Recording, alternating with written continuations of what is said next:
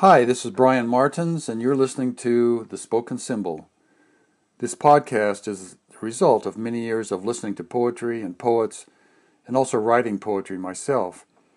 Poetry touches me in a deep way that brings a grounding to depth to my life. The poetry that usually touches me is imaginal, metaphorical, and mystical. It takes me on a journey of revelation, intuition, and healing. I'm very excited to share my favorite poets and my own poetry as well. I have recited poetry on and read poetry on local radio stations, recited my poetry at open mic sessions, and have entered contests and have published works. My interest is mainly spoken poetry because it lives more openly through the voice than on paper. That's why I wanted to start a podcast to bring the spoken word to more people. I call my podcast The Spoken Symbol because speaking poetry through symbols and the metaphorical language is deeply inspiring to me. So I have a few goals that I've come up with that I want to share with you, and you know why I want to start this podcast and bring impactful poetry to you. First is to help you discover the power of poetry. Second is allowing poetry to transform you and your experience in some way that is deeply meaningful. And three, develop your deep intuition as a result of challenging yourself to interact with poetry in a different way that brings light into your inner world. This is my mission in providing this podcast, to bring people into a new awareness of themselves through transformation and an experiential learning from their deep intuition. For example,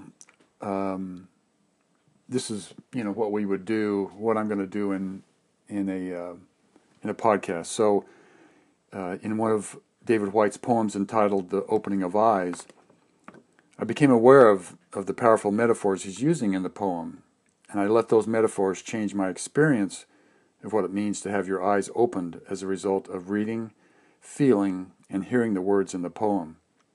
For example, there's a line that says, quote, "It is the man throwing away his shoes as if to enter heaven."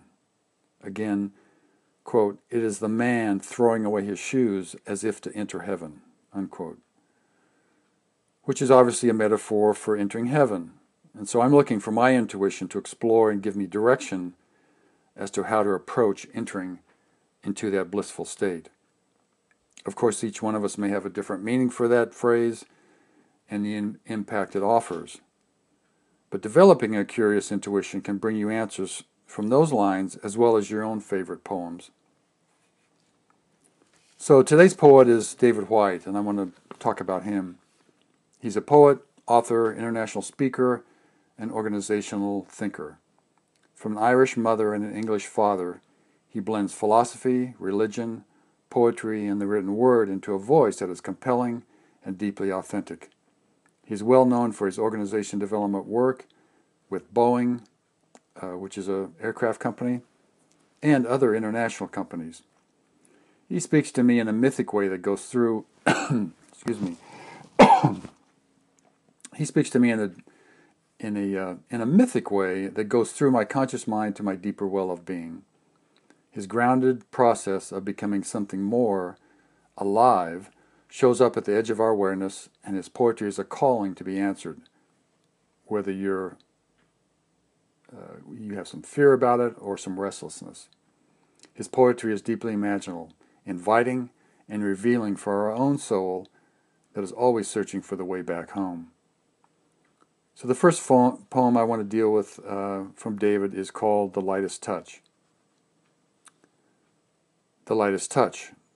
Good poetry begins with the lightest touch. Good poetry begins with the lightest touch, a breeze arriving from nowhere, a whispered, healing arrival, a word in your ear, a settling into things.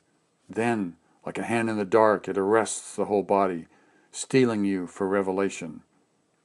In the silence that follows a great line, you can feel Lazarus deep inside even the laziest, most deathly afraid part of you, lift up his hands, and walk toward the light.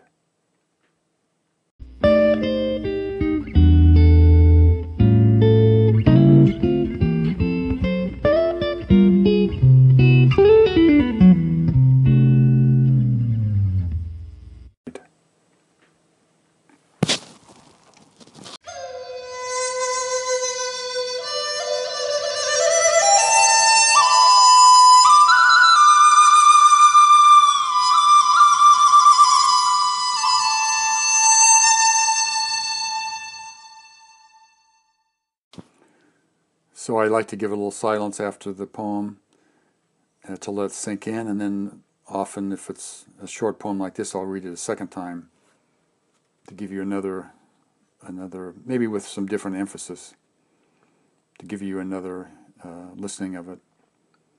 Good poetry begins with the lightest touch. Good poetry begins with the lightest touch.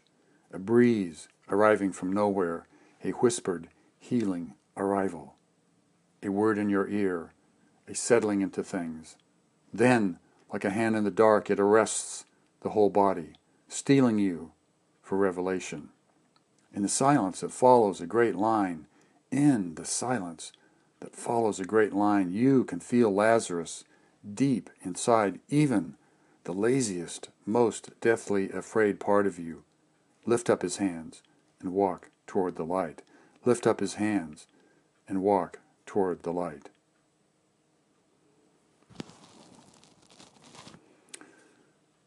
I like the way this poem starts because I know from writing that a phrase will pop into my head, or something will present itself, you know, a thought or something. And so maybe a word, like he says, a word in my ear comes from a result of thoughts I've had, or a situation or a conversation. And if the words are compelling enough, you know, it's asking me to be worked into a poem and maybe finished. Sometimes it's not finished, it stays unfinished, and that would be a thought that goes so far. Yet there can be revelation, and the words can tumble forth in complete sentences with images, feelings, and of course a great ending. I really like the line, in the silence that follows a great line, because like I said, I like to have some silence after a poem. And I remember a David Whyte reading I went to in San Francisco, and after the first few poems he read, there was riotous clapping and applause after each one, and it was a packed house. And then David asked the crowd to, you know, pause after each poem, and the difference in the feeling in the room was really palpable. Silence allows each person to work with the poem, to allow the poem to sink in and attach to some part of your being.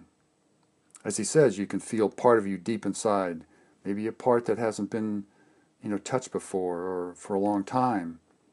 Maybe that part can be lifted into a new awareness, and part of you can be transformed through your deep intuition. So as a result, the light shone into your depths can be awakening of a new path, a new lightness in your step. Maybe you're bringing back to life a part of you that was dead. Maybe you can feel how Lazarus felt, if we've had any Bible school or early training or storytelling. Lazarus is familiar to us as the one who was raised from the dead. And maybe you can sense and bring back that image that resurrection holds for you. And you can walk again towards the light as you did as a child.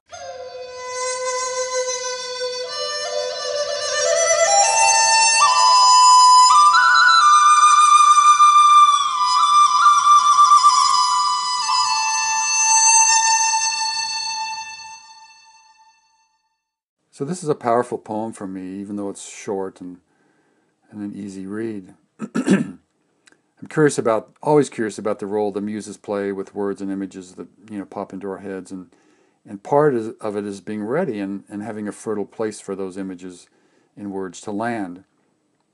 In other words, an awareness again of our thoughts, feelings, and actions and where they are leading us. That's another reason to be aware, you know, during these podcasts of how that poem is reacting with you, your body. Where is it hitting you in your body? Is it a heart-centered poem? Is it just your whole body? What's the feeling? And then taking action. What do we do about taking an action when we've felt something? What do we do when the hand in the dark arrests the whole body? And I think you must lift up your hands to take the light, even if the laziest, most deathly afraid part of you is unwilling. So what images have this poem brought up for you? How did it land in your body, like I said? Was there a feeling of inspiration, uncertainty, creativity that maybe wanted to be activated, or simply curiosity? And what is calling you as a result of listening to this poem and discussion? And maybe importantly, what is the quiet, clear, intuitive voice saying to you, and what is the action that is asking to be taken? If you can, please write down or journal, your thoughts and actions. This will be an ongoing podcast, so maybe you could start a journal. How do you feel from this experience, and what does your body remember or wish for?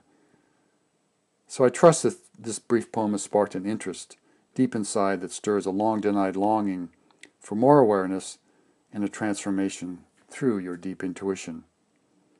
If you'd like to explore how poetry can be used to cultivate more awareness in your own life, check out my podcast. And also my articles are at medium.com. You can search Brian Martins. So medium.com is where all the articles go if you want to read the written copy of it.